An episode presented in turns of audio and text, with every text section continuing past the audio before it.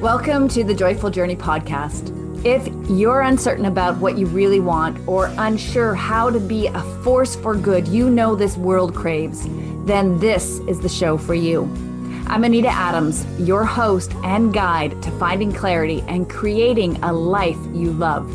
Let's tap into our inner wisdom, access our highest self, and unleash joy.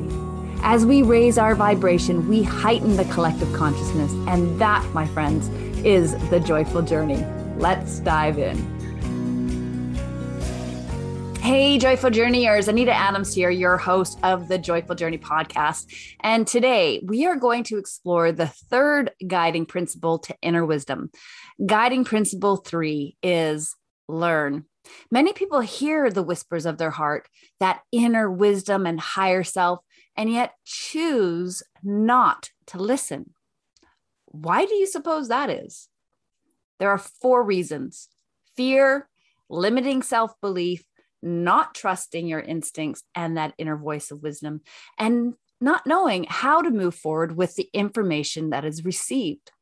I've had all these challenges, and they started from a young age.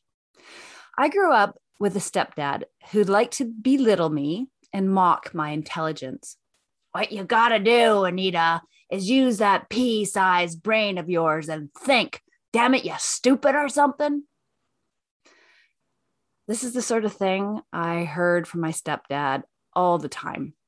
My father lost his job when I was 13, so he was always home. Every morning, he'd be sitting at the kitchen table in his baby blue, coffee stained house coat with the sash tied below his big exposed belly. And he'd have this scowl on his face, reading the newspaper. Meanwhile, I'd be waiting quietly in my room for him to get up and leave. But my dad could sit there like a troll for hours, smoking one cigarette after another. Eventually, I'd have to come out. And when I did, if we made eye contact, he would sneer and mumble something about my intelligence. The belief that I was not smart enough lodged deep. I fought hard to overcome that belief and prove my smarts by powering my way through life. I put myself through university, built a national organization, achieved business awards, and married a physicist. hmm. In the process, to prove how smart I was, I stopped listening to that inner voice of wisdom. It comes from the heart, not the brain. I feel it's important that I share with you at this point that my stepdad passed away several years ago. And despite his treatment, I did grow to love him and eventually forgive him. Some time ago, I recognized that hurt people hurt people, and everyone does the best they can with what they've got. This belief really helped me let go of my anger and to move on.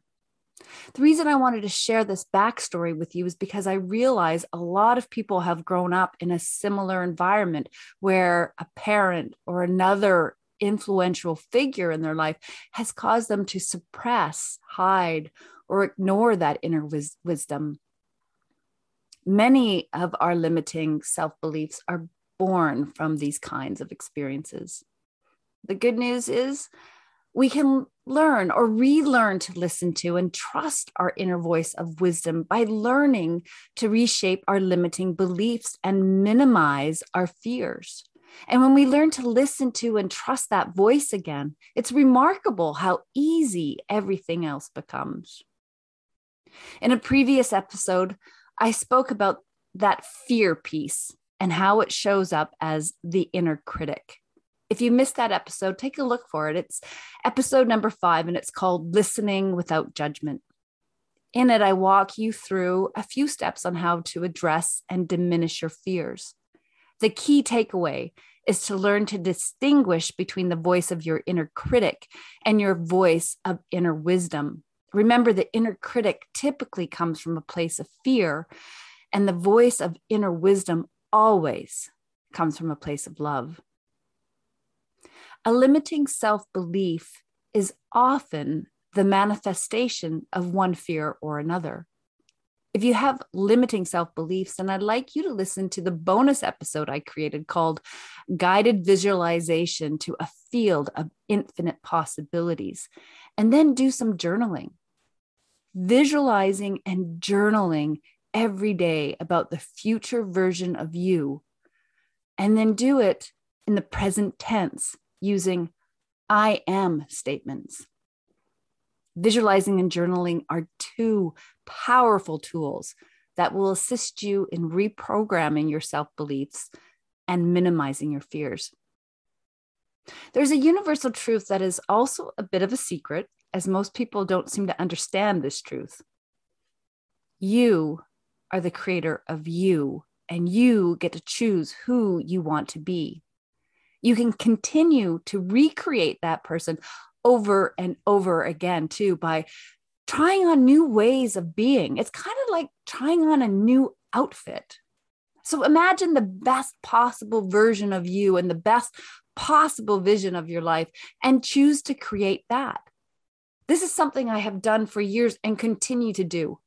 It's it's actually really cool because when you think about the person you want to be and the life you want to have, and then write about that person and that life in the present tense as if you are already that person living that life using I am statements, you begin to see opportunities to step into being that person. You begin to make choices that are aligned with who you choose to be. I'm it's really freaking cool and so simple. That's the beauty of this. It's simplicity and effectiveness. Anyone can do it. Reprogramming any limiting beliefs you may have does take time and consistent effort, though. And that's where a lot of people fail. They stop after a few days or just do this exercise once in a while when inspiration strikes. You are different though. I promise you, if you carve out just five to 10 minutes every day, either at the beginning of the day or at the end of it, this exercise will transform your life.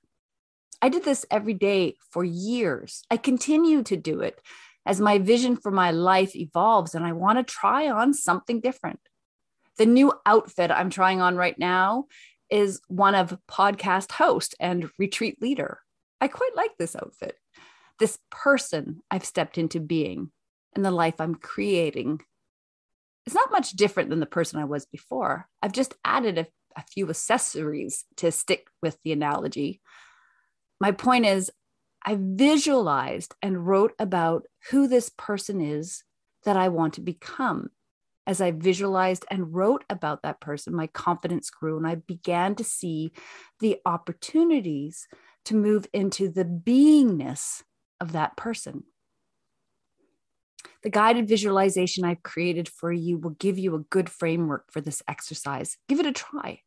You might want to listen to it a few times and then get into the habit of investing five to 10 minutes every day, visualizing and journaling about the future you. Remember, the key is to write about the future you in present tense using I am statements. These are two of the most powerful words in the English dictionary I am. Now, I want to go back to that trust piece. Learning to trust your voice of inner wisdom comes with practice. The more you look inward and become aware of how you feel about a thing or a situation, and then listen to what your heart is telling you, the more you will learn to trust it. You must also get good at deciphering between that inner critic and that inner voice of wisdom. To do that, again, just ask Is this voice coming from a place of fear or a place of love? Another way to build trust in that inner voice of wisdom is by listening to the little nudges, the seemingly inconsequential whispers, like that feeling you should turn left instead of right, or the nudge to pick up the phone and call that person that's on your mind. As we learn to listen to those little whispers, it becomes easier to listen to the big life changing directions.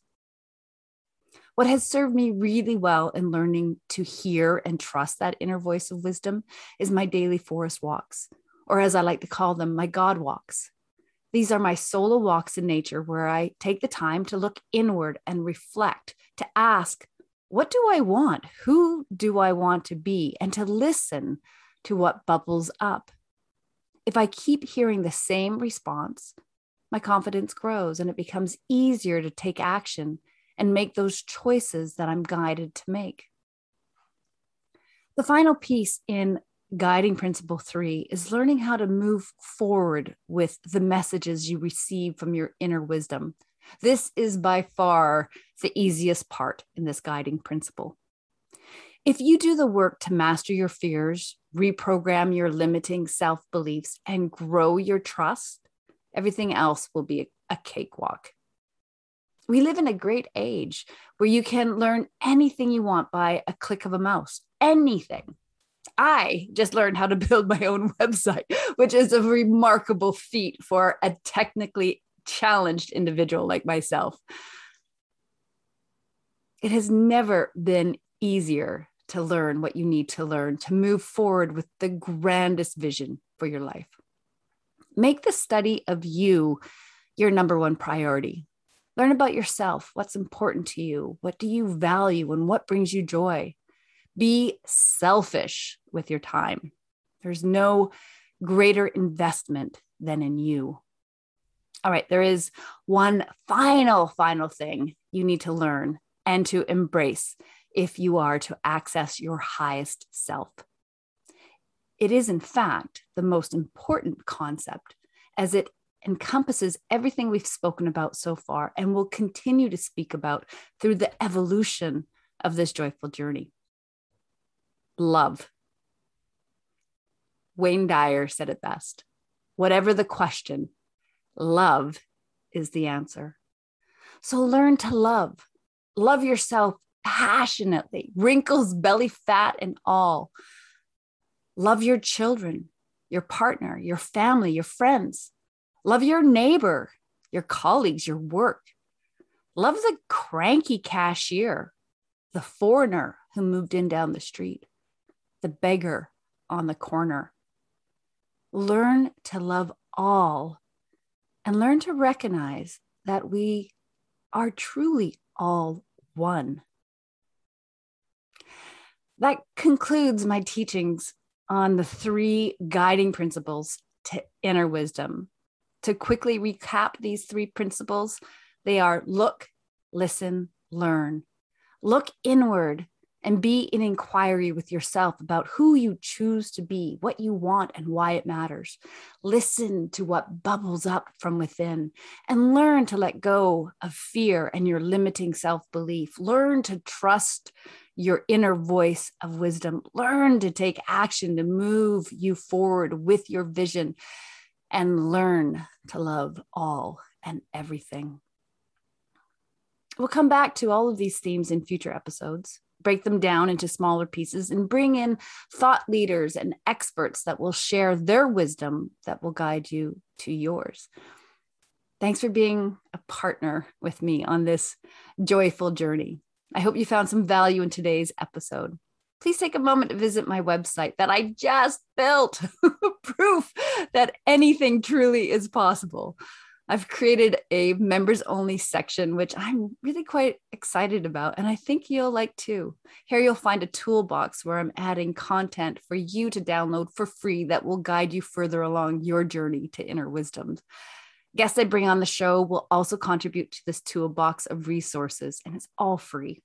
And I would love to hear from you about the kinds of resources you'd like to see here. Check it out. Come back regularly as new content will be added weekly. And send me an email with any comments or thoughts. I love connecting with you guys. My contact details and the link to my website are in the show below, or the show notes below. well, my fellow joyful journeyer, have an awesome day, and we'll catch you next time. Thank you for joining us today on the Joyful Journey podcast. If anything resonated with you, please visit our website at joyfulinspiredliving.com Sign up to receive a free download of our three guiding principles to inner wisdom and become a member of the Joyful Inspired Living community. For a deeper spiritual dive, check out our retreats. We offer both in person retreats on beautiful Bowen Island in British Columbia, as well as online retreats that you can do from the comfort of your own home. And finally, if you liked our show, please leave a review so more people can find it and learn how to access their highest self. And together, we'll raise the collective consciousness.